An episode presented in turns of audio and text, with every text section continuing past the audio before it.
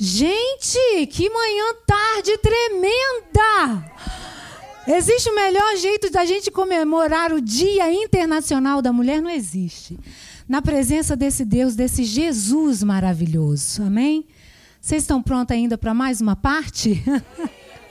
já ouvimos, já fomos tão abençoadas na manhã, já fomos tão abençoadas agora. Será que Deus ainda tem mais para falar comigo e com você? Eu creio que sim. Eu creio que sim. Eu gostaria que a gente abrisse ainda mais o nosso coração. Eu gostaria de compartilhar com vocês aquilo que Deus colocou no meu coração. É muito bom quando Deus coloca as coisas no nosso coração e a gente vê aquelas coisas se tornando o quê? Realidade, né? Esse dia está sendo um dia em que Deus está tornando realidade aquilo que Ele colocou no meu coração junto com outras mulheres também. E nós estamos aqui por um propósito, nada acontece por um acaso. Nós estamos juntas aqui nessa tarde porque Deus tem esse plano eterno. Então, olha para a mulher que está do seu lado. Se for um homem, abençoe-o, tá bom? Agora, olhe para a mulher mais próxima de você e dê um beijo nela, assim, um beijo, um cheiro, sabe? Aquele cheiro assim. Encoraje essa mulher. Eu gostei do jeito que Kissela começou falando isso. Encoraje essa mulher que está do lado de você. Isso. Make some noise. Yeah. É muito bom.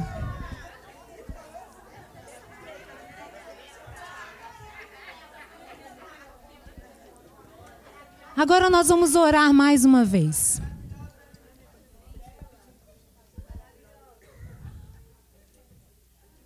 Nós vamos orar mais uma vez, pedindo a Deus para que continue nesse término, né? Que nós já estamos indo para o final dessa nossa programação. Hoje eu estou completando 34 anos de casada. Vou encontrar com meu marido à tarde, vamos celebrar por hoje à noite, amanhã e até terça de manhã.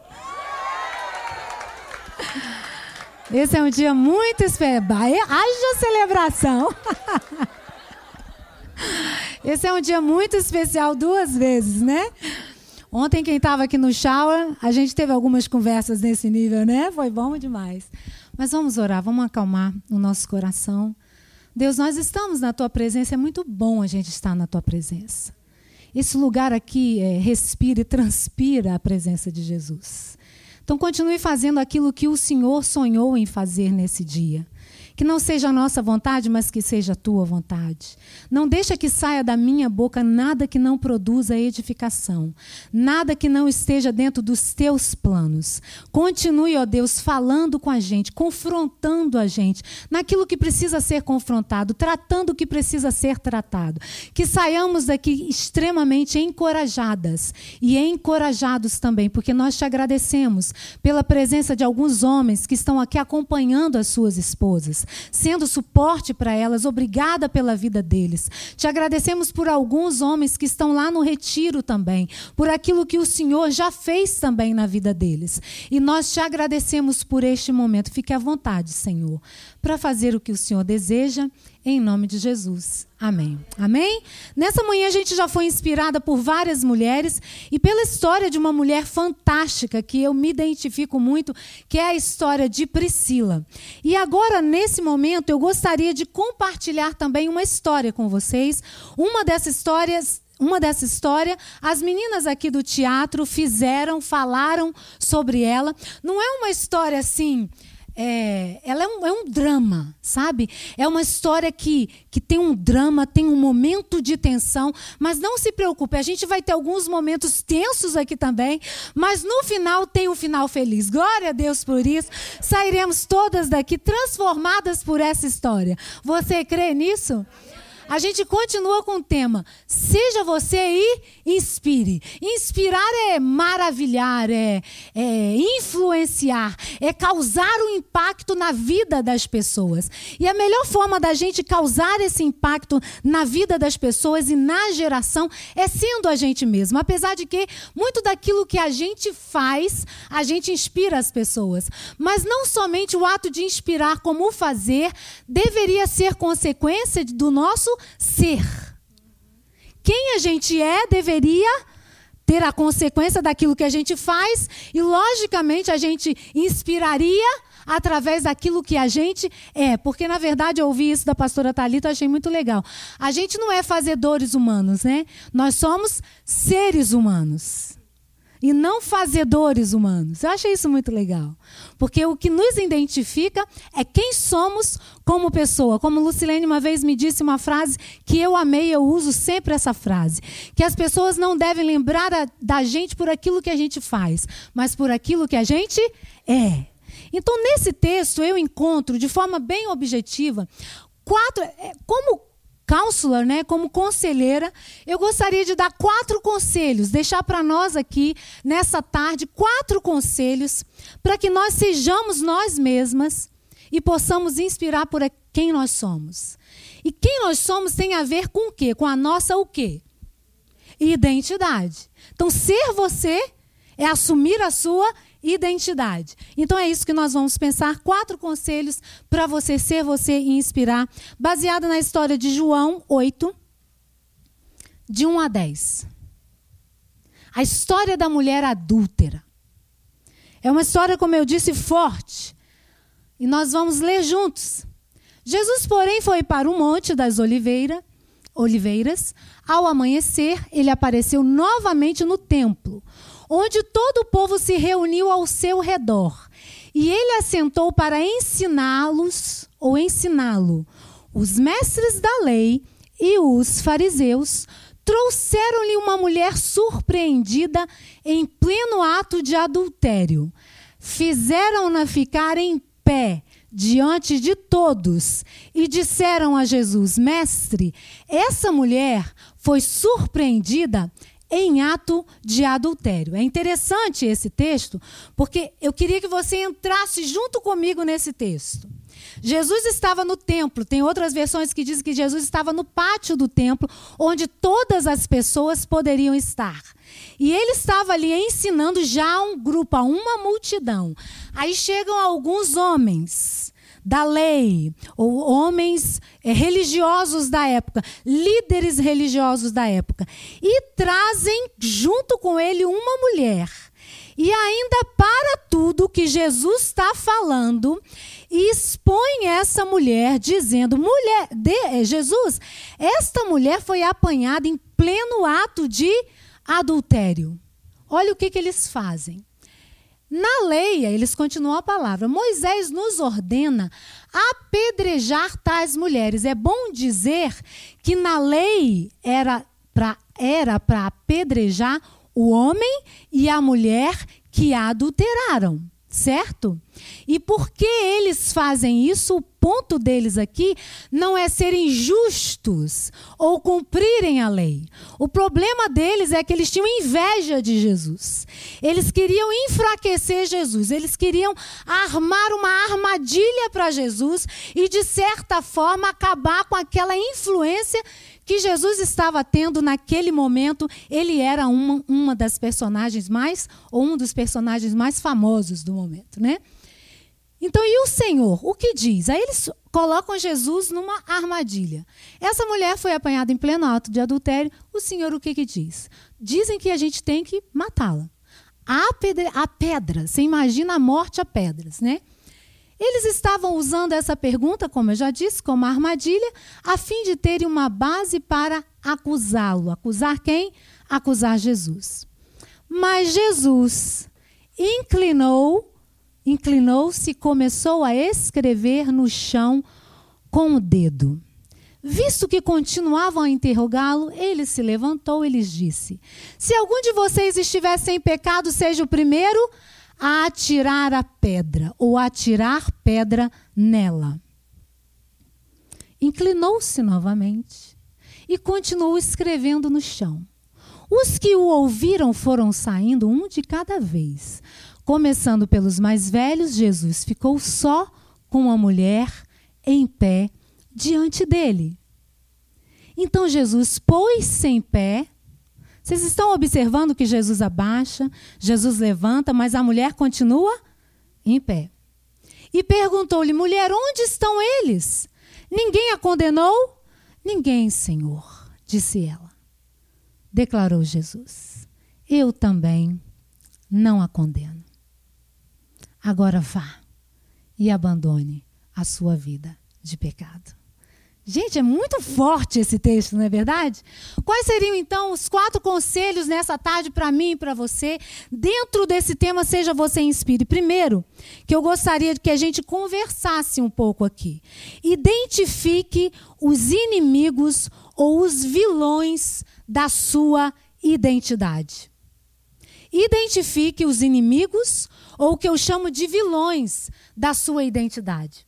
Ao longo do meu conhecimento, do meu convívio, do meu trabalho com mulheres, não só em aconselhamento, mas convivendo com mulheres de todas as idades, eu tenho observado que alguns tipos de sentimentos e emoções têm sido os grandes vilões ou os grandes inimigos da identidade da mulher. Por que, que eu digo da mulher, como a gente está celebrando o Dia da Mulher? Sou só, é, desculpa aqui os homens, mas eu vou muitas vezes focar na mulher. Por que eu falo da mulher? Porque nós mulheres, a gente sabe que a gente é o quê? O polo emocional do mundo. A gente é emoção. É ou não é verdade, gente? Nós somos o coração do ambiente onde a gente está, por mais lógica que a gente seja, porque tem muita mulher lógica que trabalha com lógica. Eu, em alguns aspectos, eu sou lógica também, mas nós somos o coração do mundo. A gente traz o brilho de sensibilidade, o brilho de beleza, o brilho de barulho, de sorriso, de conversa, de que mais os homens falarem alguma coisa. Pode falar, homem. Ouvi uma voz masculina dizendo algo de dentro da alma aqui. É muito barulho. Somos. Mas é, é, incrível também que, por causa disso, por causa desse lado emocional, nós às vezes carregamos ao longo da nossa história sentimentos que eu chamo de inimigos e de vilões, que às vezes conscientes ou não, e quando conscientes a gente faz de conta que eles não existem e a gente vai tentando viver, meio que dando uma escondida neles, mas eles estão lá e de certa forma eles vão roubando muito da nossa identidade, muito do nosso potencial e pode produzir em nós em algum momento depressão pode produzir em nós, em algum momento, relacionamentos errados, atitudes erradas, podem produzir vícios.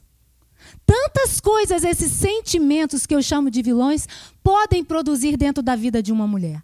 Eu acredito que alguns desses poderiam até estar presentes na vida dessa mulher que a gente não sabe o nome, que a gente chama de adúltera, a mulher adúltera. Que nome difícil, né? Eu acho que a gente podia, a partir de hoje, falar da mulher perdoada, né? Olhar pelo ponto positivo. A mulher perdoada por Jesus, né?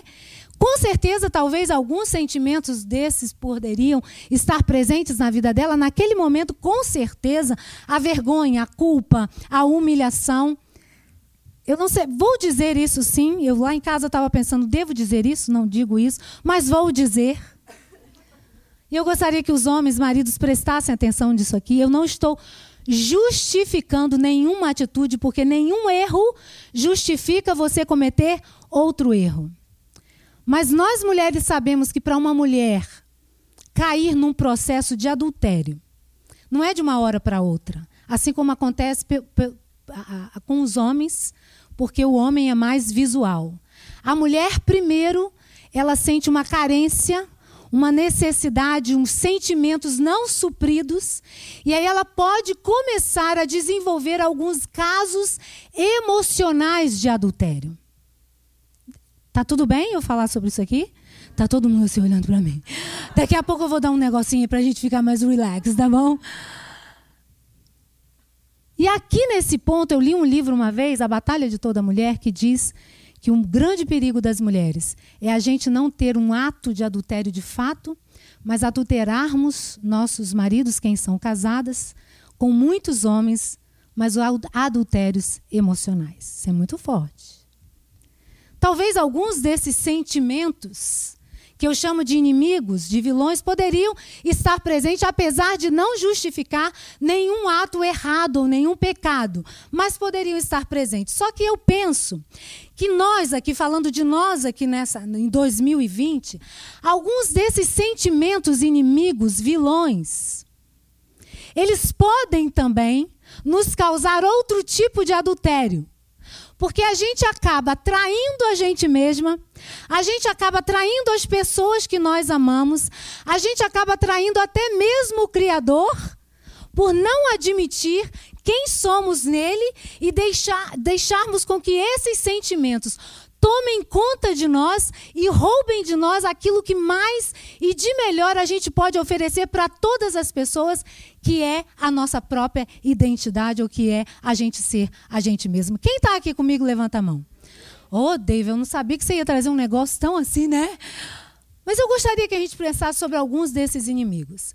E esses inimigos, eles estão em toda parte. E eu creio que, para mim, eu vou falar os principais aqui, porque não dá tempo, a gente poderia falar o dia inteiro sobre esses inimigos.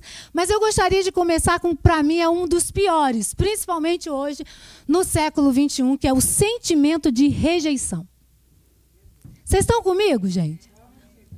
É uma palavra difícil. é uma palavra difícil de falar. No dia eu falei, Deus, no Dia Internacional da Mulher, falar de rejeição, de medo de rejeição. Fala, menina, fala. Fala, vou falar, então vamos. Uma das maiores necessidades do ser humano é a gente ser aceito. Aliás, a gente pode é, simplificar todas as principais necessidades do ser humano com essa palavra aceitação. Porque quando a gente é aceito, isso significa que a gente pertence. E se a gente pertence, significa que alguém pertence a gente também. E se a gente é aceito, acaba a gente entendendo que a gente é amado. Porque o amor incondicional é aquele que aceita você do jeito que você é. Mas ao longo da nossa infância, ao longo da nossa história, hoje no século 21, quantas de nós sofremos rejeições de todas as formas? Muitas de nós, talvez aqui, fomos rejeitadas por pai, por mãe, na nossa própria família ou na escola. Quantas de nós aqui somos rejeitadas pela nossa nacionalidade? Até mesmo pelo jeito da gente falar inglês? Inglês, ó, eu, inglês, inglês, inglês. Inglês. inglês. Bem carioca, né? Nós somos rejeitados ou passamos por esse sentimento de rejeição desde o momento que a gente entra nesse mundo. Porque o ponto, gente, não é sofrer rejeição. O ponto é a gente saber lidar com a rejeição.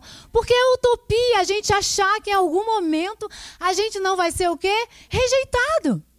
Às vezes, até no momento que a gente entra aqui na igreja, talvez pela forma, aparência, a forma que a gente está vestida, alguém olha para a gente de um jeito diferente e a gente já sente um sentimento de quê?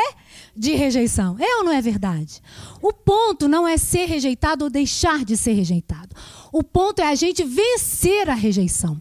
Porque a Bíblia diz que Jesus foi o homem mais rejeitado de todos os homens. Mas Deus lhe deu um nome que é sobre todo nome. E elevou a uma posição maior do que todas as pessoas. Então, para eu e você chegarmos ao ponto que Deus deseja que eu e você cheguemos, a gente tem que aprender a vencer as cargas de rejeição.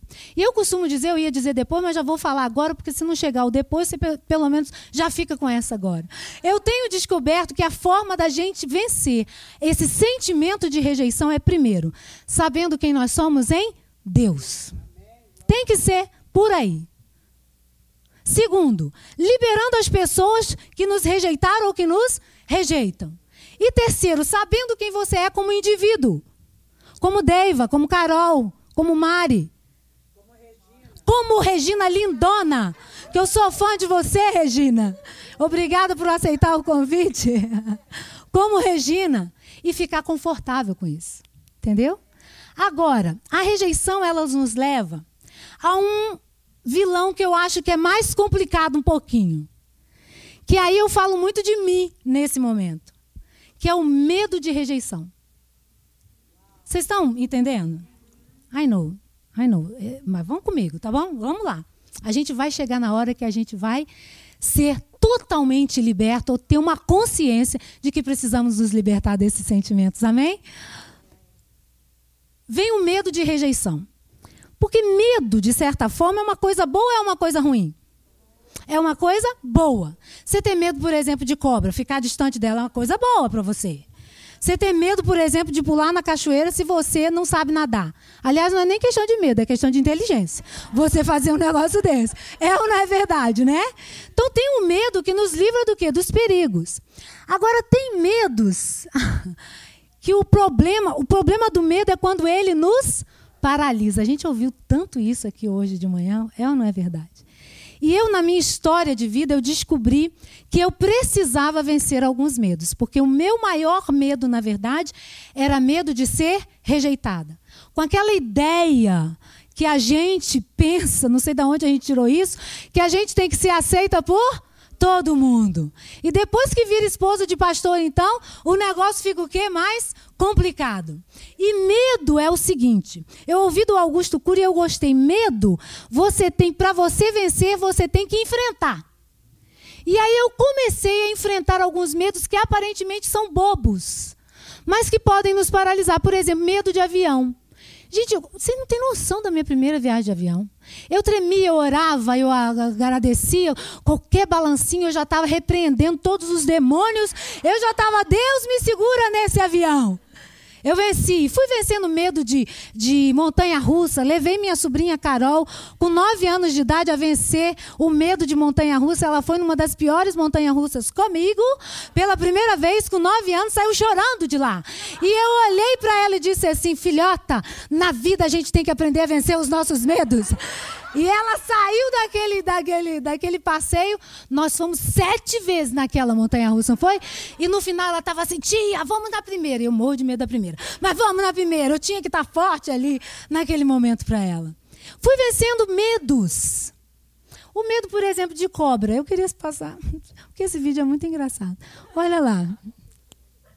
Tem que ter som. Cadê o som? Gente, eu venci.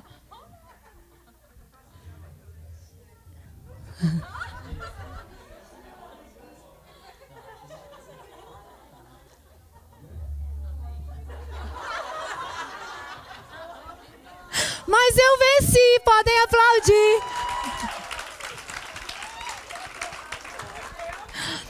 Um dos últimos medos que eu venci foi o medo de snowmobile. Deiva, você com medo de snowmobile? Foi ou não foi, meninos? Diogo até disse assim: pode botar a foto do snowmobile? Eu vou botar a foto mais cor. Olha, gente, ali tinha abismo do lado, ó. E eu estava dirigindo sozinha. Aí Diogo fazendo graça com a minha cara, ele fala assim: "Mãe, você começou assim, ó. ai meu Deus. Ai, mas eu estava realmente assim. Eu nem coloco o vídeo porque o vídeo até o Vitor viu, o Vitor Prado falou assim: "Tia Davis parece so sick". Falei: "Que que é isso, menino?" Foi uma das melhores aventuras que eu tive, mas de tão devagar que eu estava, né? Mas eu venci o medo dos snowmobile.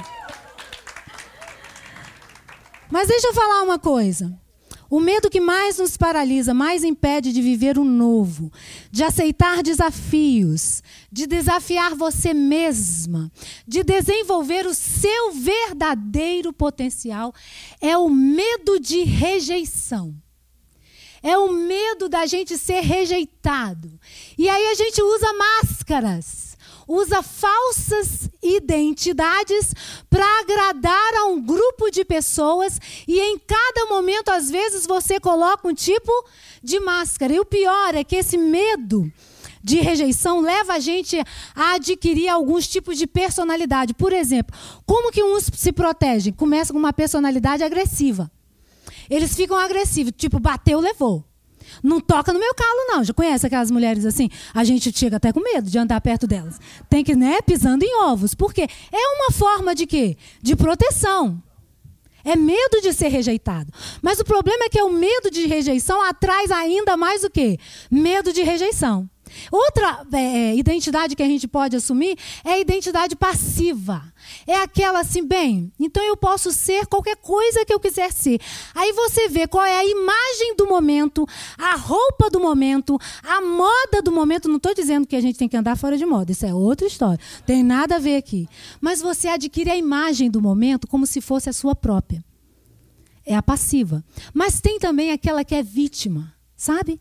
Aquela que é o complexo de sapo. A agressiva é o complexo de sol. A vítima é o complexo de sapo. O coitadinho de mim. O ninguém me ama. O ninguém me quer. E aí você não tem limites no relacionamento. Aí você não sabe dizer não. Tudo por causa do quê? Do medo de rejeição. O problema é que, no fundo, a gente acaba rejeitando a quem? A gente mesma. Nós estamos inseguras para a gente ser nós mesmas. Vocês estão aqui comigo? Estão entendendo? E isso adquire, a gente adquire tanta coisa, é por isso que eu vejo isso hoje, hoje muito presente na mulher do século 21. A gente adquire ansiedade, a gente adquire inquietação, a falta de contentamento, uma vergonha falsa. Muitas de nós temos vergonha, não sabemos nem de quê. Vergonha de não é, estar enquadrada naquilo que dizem que é o certo ser, que é o certo se vestir, que é o que você deve fazer ou do que é uma mulher de sucesso. E você sente vergonha, vergonha falsa sem nem saber por quê. E ainda mais você sente também culpa falsa. A escritora Ruth Manos, ela diz assim, que a culpa falsa hoje é o substantivo da mulher pós-moderna. A gente está no trabalho, está com culpa porque não está em casa.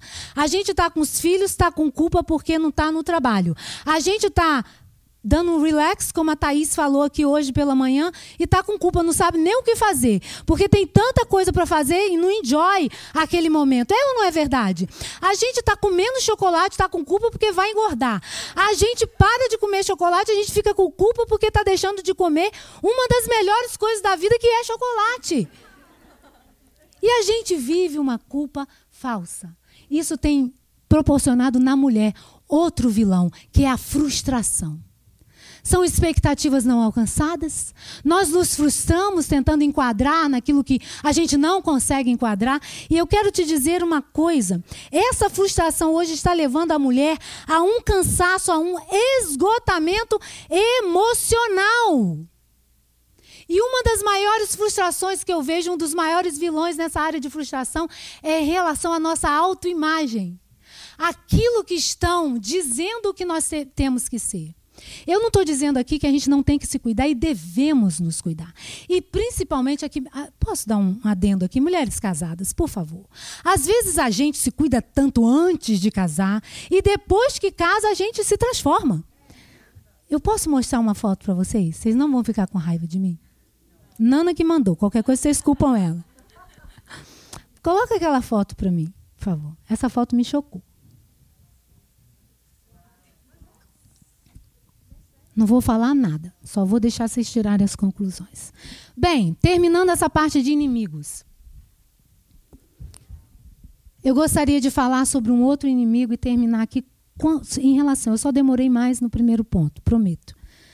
Mas vocês estão tendo noção do que eu estou falando? Vocês concordam ou não comigo? É verdade ou é mentira o que eu estou falando? O último inimigo que eu gostaria de falar é a culpa. Nós já falamos de culpa irreal, que é aquela culpa que não tem motivo da gente se sentir culpado, mas existe a culpa real. Presta atenção. A culpa que tem uma causa verdadeira, causada por erros cometidos, decisões erradas que custaram casamento, relacionamento, produziram vergonha real, tristeza, consequências traumáticas. Com certeza essa mulher estava sentindo isso nesse instante, culpa. Por que, que eu fiz isso? Por que, que eu digo que ela estava sentindo culpa? Porque o final dela foi feliz. Porque se ela não tivesse sentindo culpa, ela não continuaria na presença de Jesus. Ela queria uma mudança. E eu vejo que muitas mulheres hoje, mesmo a gente vivendo num mundo liberal, eu tenho certeza que muitas mulheres hoje vivem peso de culpa e de vergonha reais causadas por decisões erradas, atitudes erradas que custaram muito na sua vida, vícios que não conseguem se dominar. E apesar delas tentarem caminhar como esse peso não existisse, existe esse peso dentro delas. E eu não estou aqui para julgar de forma nenhuma. Glória a Deus por isso, porque eu já me libertei desse peso de culpa aqui, através de Jesus, Senhor meu e Salvador da minha vida. E eu tenho certeza que hoje você também pode se libertar.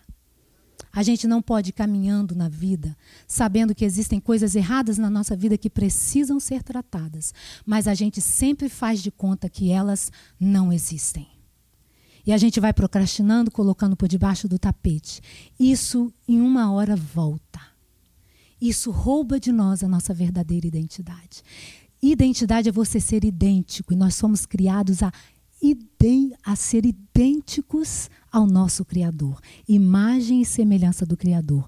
E essa culpa real de erros cometidos, ela denigre. Tá certa essa palavra? Denigre, denigre a imagem do Criador em nós. Mas vamos para frente, vamos pra, caminhando para a parte melhor. Oba! Todo mundo animado aqui? Glória a Deus! Vamos para a parte melhor. Eu sei que está um ambiente tenso aqui nessa tarde, mas agora tem coisa boa e eu vou ser mais rápida, mas fiquem atentos porque Jesus deseja nos tratar aqui nessa tarde desses inimigos que roubam de mim e de você a nossa verdadeira identidade. Amém? Segundo ponto, permita ser tratada pelo maior de todos os amores. Uh! Glória a Deus! Existe um amor maior. Um homem que toda mulher tem que ter na sua vida. Um homem que toda mulher tem que ter um caso de amor com ele. Ele tem um nome. E ele é Jesus. Essa mulher está lá. É muito legal essa parte. Eu acho fantástica essa parte. Vocês leram o texto assim. Essa mulher está lá, aí os homens falam: e aí, tem que ser apedrejada? O que, que Jesus faz, gente? O que, que Jesus faz? Ele abaixa, ele abaixa, literalmente, ele senta no chão. Preste atenção, está todo mundo assim naquele tumulto. Devia estar todo mundo em pé. E a mulher em pé, e Jesus em pé e naquela hora ele abaixa e começa o quê? A escrever no chão. Eu não sei se você consegue imaginar a profundidade disso aqui. Mas o que mais me impacta nesse ato de Jesus é que dentro daquilo que eu li sobre isso, estou nem aí para saber o que Jesus estava escrevendo. Tem gente que fica imaginando o que Jesus estava escrevendo, uma poesia, não, nada disso. O ponto é que ele se abaixou e começou a escrever. Naquela hora, Jesus tira o foco de tensão da mulher e coloca, chama a atenção para quê? Para ele. Uh! Esse é Jesus. Ele tem compaixão daquela mulher, da vergonha que ela está passando. Ela ali está sendo humilhada. Você imagina você no lugar dessa mulher. E aí Jesus não responde nada. E ignora todo mundo. Eu amo essas atitudes de Jesus. Porque, de certa forma, né, ele tira um pouco de. É, gozação, né? Com a cara deles, tadinhos, né? Mas é era uma forma que Jesus precisava fazer isso. E ali, naquele momento, Jesus chama a atenção para ele. E aí para a multidão de olhar para a mulher e começa a olhar para quem agora? Para Jesus. Por isso que ele é o maior de todos os amores.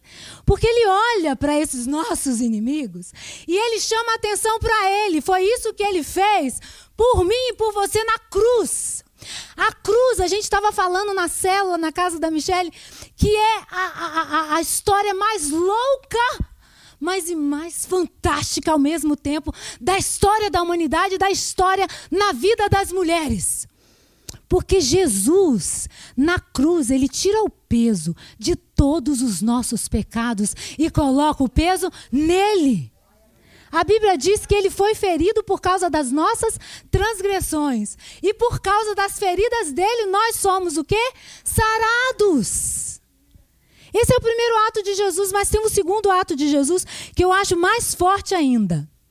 Aí ele levanta, o povo começa a pressionar, ele para de escrever, levanta. E diz assim: quem aqui não tem pecado, seja o primeiro o quê?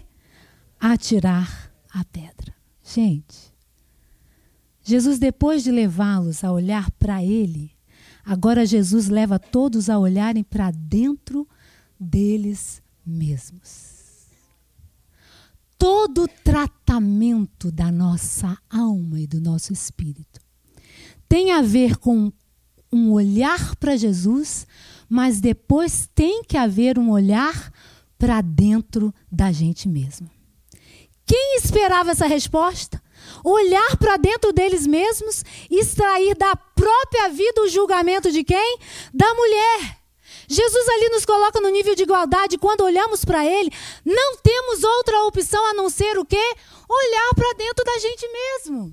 A gente não tem. E quando a gente olha para dentro da gente mesmo, a gente acha um monte de coisa que a gente não gosta.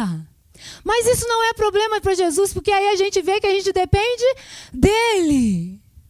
É maravilhoso isso quando você tira o olhar de Jesus, você olha para dentro de você e você vai ver debilidades. E aí você vê o quanto você precisa desse amor que te aceita do jeito que você é.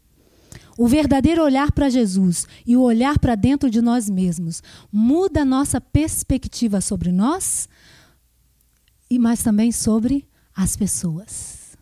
Tanto que os homens olharam, não gostaram do que viram, mas decidiram ir embora.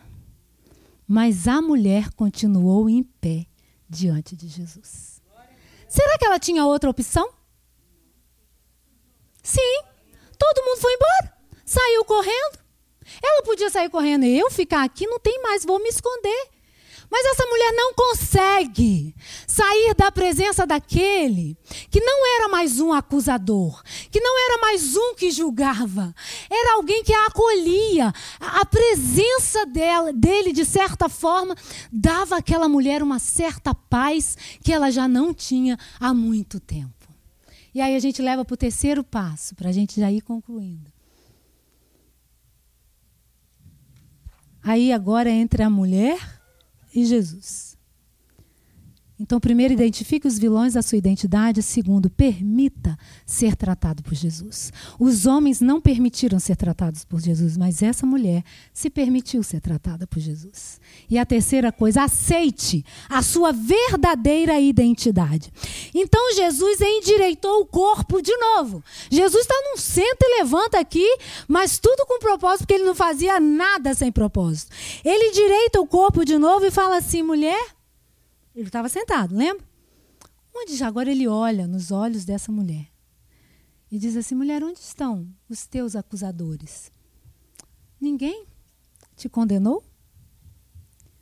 E ela diz assim: Ninguém, Senhor. Ninguém. E ele diz as palavras mais tremendas que qualquer uma de nós precisamos ouvir aqui nessa tarde. Nem eu te condeno. Nem eu te condeno. Eu não vim para julgar o mundo. Eu vim para salvar o mundo. Eu não vim para afastar as pessoas, eu vim para atrair as pessoas. Eu não vim para fazer as pessoas mais doentes, eu vim para fazer as pessoas serem curadas e saradas. Gente, essa palavra é tremenda, porque nessa palavra tem aceitação. Tudo que nós mais procuramos na vida tantos lugares, queremos ser tantas coisas. E Jesus é aquele que nos aceita do jeito que a gente é. E através de Jesus a gente pode vencer toda a carga de rejeição, todo medo de rejeição, toda frustração, todo ressentimento, toda culpa que algum pecado esteja trazendo sobre você. É Ele que aceita, é Ele que, que, que, que acolhe. Eu gosto dessa palavra, acolhimento, mas é Ele também que perdoa. Ele perdoa, ele diz assim: nem eu te condeno. Você está perdoada, menina. Você não tem mais nada na sua lista de débito. Todos os seus débitos estão pagos, está quitado. Você está livre. Deixa eu te falar uma coisa. Fecha a sua cabeça, abaixa a sua Não, é só os olhos agora. Fecha seus olhos. Fiz uma confusão aqui, mas é só os olhos. Fala assim: Eu sou aceita. Eu sou acolhida.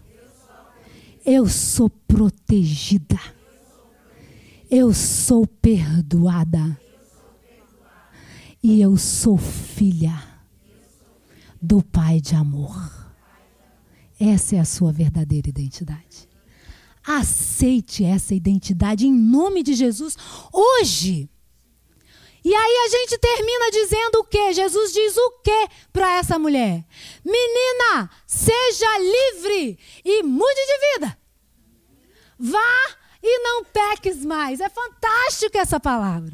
É uma palavra de recomeço. Jesus faz essa mulher dar uma. Sabe aquela história quando a gente ouve assim: se eu pudesse, eu começaria tudo de novo. Em Jesus você pode começar a sua história toda novamente. É só através dele. Em Jesus, você começa a escrever. Então temos que parar com vitimização. Temos que parar com agressividade. Temos que parar de aceitar tudo que é embutido para nós e nós aceitamos como identidade nossa. Temos que parar, aceitar a nossa identidade e recomeçar a escrever a nossa história. Mas isso envolve responsabilidade também. Vai, não peques mais, ó. Toda pessoa que encontra com Jesus tem um antes de Jesus e um depois de Jesus. Se alguém diz que encontrou Jesus e nunca mudou em nada, tem alguma coisa errada nesse encontro com Jesus e não em Jesus. Porque ele fala assim: vai e não peques mais. Muda de vida, muda a rota da sua vida. Segue em outra direção. Você estava indo nesse lugar, é arrependimento. Você muda de mente, muda de vida, muda de estratégia, muda de atitude. É ser uma nova pessoa. E seja livre para ser quem você é. E inspire com a sua verdadeira identidade. Amém? Glória a Deus por isso. Eu gostaria que você abaixasse a sua cabeça nesse momento.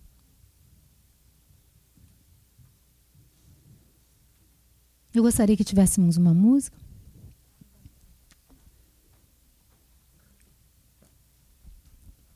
E eu não sei quantas aqui se identificaram com medos de rejeição, com frustrações, às vezes até ressentimentos que eu nem falei, com culpa, peso de culpa real. Mas sabe, eu sei que alguns desses inimigos, às vezes, a gente tem que vencer com a ajuda de pessoas. E eu mesma faço isso na minha sala de atendimento. Mas você sabe o que, que Deus colocou no meu coração nessa, nessa tarde? Eu queria terminar com isso. Esse momento aqui de oração. Que nós podemos nos livrar muitos desses sentimentos hoje aqui. Muito desses inimigos hoje aqui nessa tarde. E sermos completamente transformados a partir de hoje. Se você se identificou com essa história de alguma forma, e você gostaria primeiro de começar a sua vida com Jesus, talvez você nunca se entregou a Jesus, talvez você nunca, você já ouviu falar de Jesus. E essa palavra serve para homens e para mulheres. Serve para todos nós. Que Jesus veio resgatar a identidade de todos nós. E nós estamos precisando nessa terra de homens verdadeiramente idênticos a Jesus para assumir o papel deles nessa terra. Como nós precisamos de mulheres idênticas a Jesus no sentido de ser parecidos com Jesus. Quantos aqui nessa tarde gostariam, eu vou ser bem direta, porque quem faz a obra é o Espírito Santo. Eu quero te fazer um convite. Quantos aqui gostariam de começar, a partir de hoje, a escrever uma nova história junto com Jesus? Você já tem tentado recomeçar muitas vezes, mas hoje você quer recomeçar com Jesus. Levanta sua mão onde você estiver. Eu quero orar por você. Quantos aqui gostariam de entregar a sua vida a Jesus? Amém. Glória a Deus. E começar a sua história com Ele a partir de hoje escrever uma nova história, mas com Jesus do seu lado.